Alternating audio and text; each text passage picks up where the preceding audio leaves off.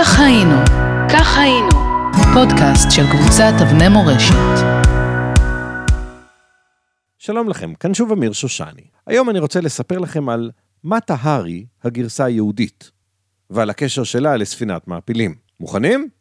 הנה זה בא.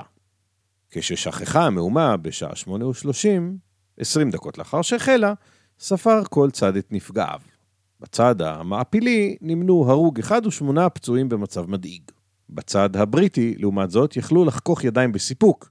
אילולי היו נפגעים בצד שלהם, היה העולם כולו מאשים אותם בהשתלטות ברוטלית על ספינה שכלל לא התנגדה. למזלם, מצבת הנפגעים שלהם כללה בדיוק חייל אחד ששבר את האצבע. זו הייתה, מבחינתם, הוכחה ניצחת להתנגדות אלימה של המעפילים, שהצדיקה להשקפתם של הבריטים ירי של אש חיה.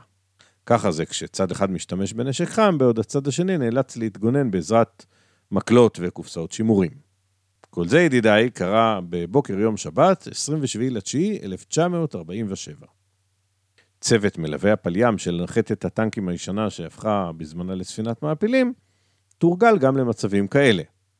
לכל אחד מהצוות נשמר דרגה של הספינה, בדרך כלל במחסן נידח, אליו הוא היה אמור להגיע ברגע שהבריטים משתלטים על הספינה, להניח צרור בגדים ליד מיטתו ולעשות את עצמו ישן. אם יקרה נס, ידעו מלווי הפליים, הבריטים לא יחפשו את צוות המלווים. אבל אם כבר יחפשו, וכנראה גם ימצאו, ידעו אנשי הפליים, אזי עדיף להישלח לקפריסין כמעפיל מן המניין ולברוח משם בתוך יומיים, מאשר לעמוד לדין ולהסתכן במאסר ארוך, או חלילה בפגישה חטופה עם הגרדום. אוסי רביד, אחד מאנשי הפליים שדאגו למצוא לעצמם דרגש, היה זה שעמד ליד הגאי הספינה כשהופיעה שם המשחטת הבריטית הראשונה, עוד בערב שלפני כן.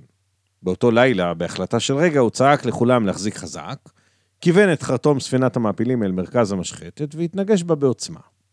באותו לילה המשחטת אמנם לא טבעה כתוצאה מהמהלך האמיץ, אבל ליוסי רביד היו כעת כל הסיבות להניח שאחרי ההתנגשות של אתמול בלילה, הבריטים יהיו מאוד עצבניים, ויחפשו מי היה ההגאי החצוף. הוא הסיק בצדק שבעת הזו עדיף לו להיעלם לזמן מה, והזדרז לבצע את תרגולת השינה כשהוא עוצם את עיניו בחוזקה ומכסה את ראשו בשמיכה.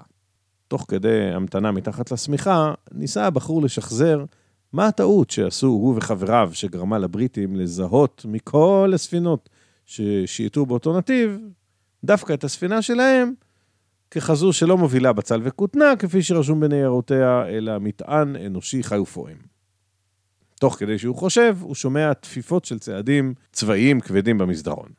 הצעדים הלכו והתקרבו אל מחסנו ודרגשו. קולות החיפוש היו אמנם צפויים, אולם כשהוסרה השמיכה שכיסתה את פניו, נפערו עיניו בתדהמה. לפניו עמדו כמה חיילים בריטים, ואחת המעפילות. מרגלת על הספינה. אוסי הכיר את הגברת היטב, כך לפחות הוא חשב. כבר בתחילת ההפלגה היא עשתה מאמצים ניכרים להתקרב אליו, בפרט כשעמד בתורנות על הגשר, כשהיא תולה בו מעת לעת עיניים מצועפות. הוא מצידו לא טמן את ידו בצלחת, והאמת היא שעד לרגע זה נראתה בעיניו המעפילה הצעירה, בטי פידלר היה שמה, מצודדת למדי. שעות התורנות הליליות והארוכות ליד הגה הספינה התקצרו בעיניו מאוד כשהצטרפה אליו בטי למשמרותיו, ושניהם ניצלו את הזמן, בין השאר גם לספר זה לזו את קורות חייהם. טוב, ובכן, הוא סיפר לה את קורות חייו, והיא סיפרה לו את סיפור הכיסוי שהכין לה המודיעין הבריטי.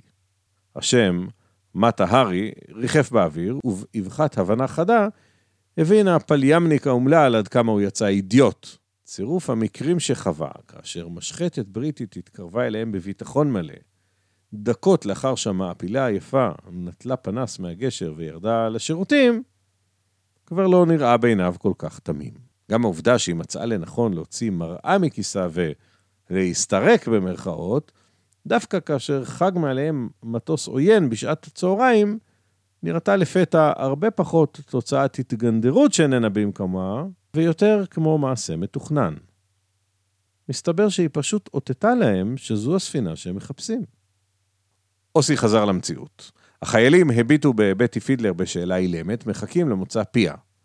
מילה אחת של זיהוי שתצא מפיה, עתידה לחרוץ את גורלו.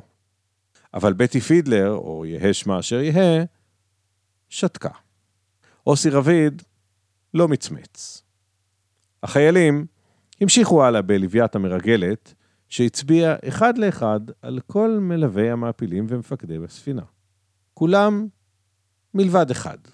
אחרי כמה שעות מסר לו מישהו פתק. הצטרף אליי, ניסע לאנגליה. כתבה לו מטה הארי, הגרסה היהודית.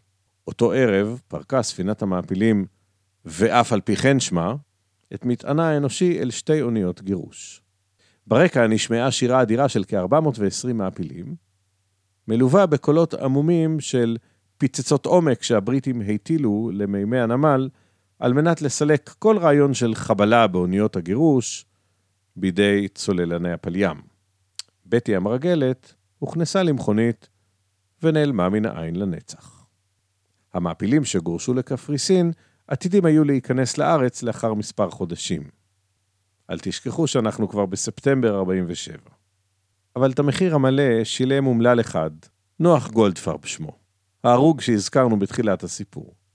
הוא היה מעפיל בן 25, שעלה בגפו מן התופת. גופתו שוחררה למחרת היום ונקברה בבית הקברות של חוף הכרמל.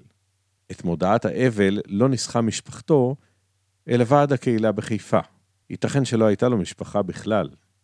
אמנם לכבודו הוכרזה שביתת מסחר ותחבורה, אך מאז הוא כנראה נשכח. בחלקה ב', בבית הקברות חוף הכרמל, שורה 15, קבר 12. ניצב קברו. ואתם, ידידיי, אם תיקלעו לבית הקברות חוף הכרמל, ואם הסיפור האמיתי לגמרי ששמעתם נגע ללבכם, בקרו את המנוח. הניחו על קברו אבן. אפשר גם פרח. הכל הולך. כך היינו, כך היינו, פודקאסט של קבוצת אבני מורשת.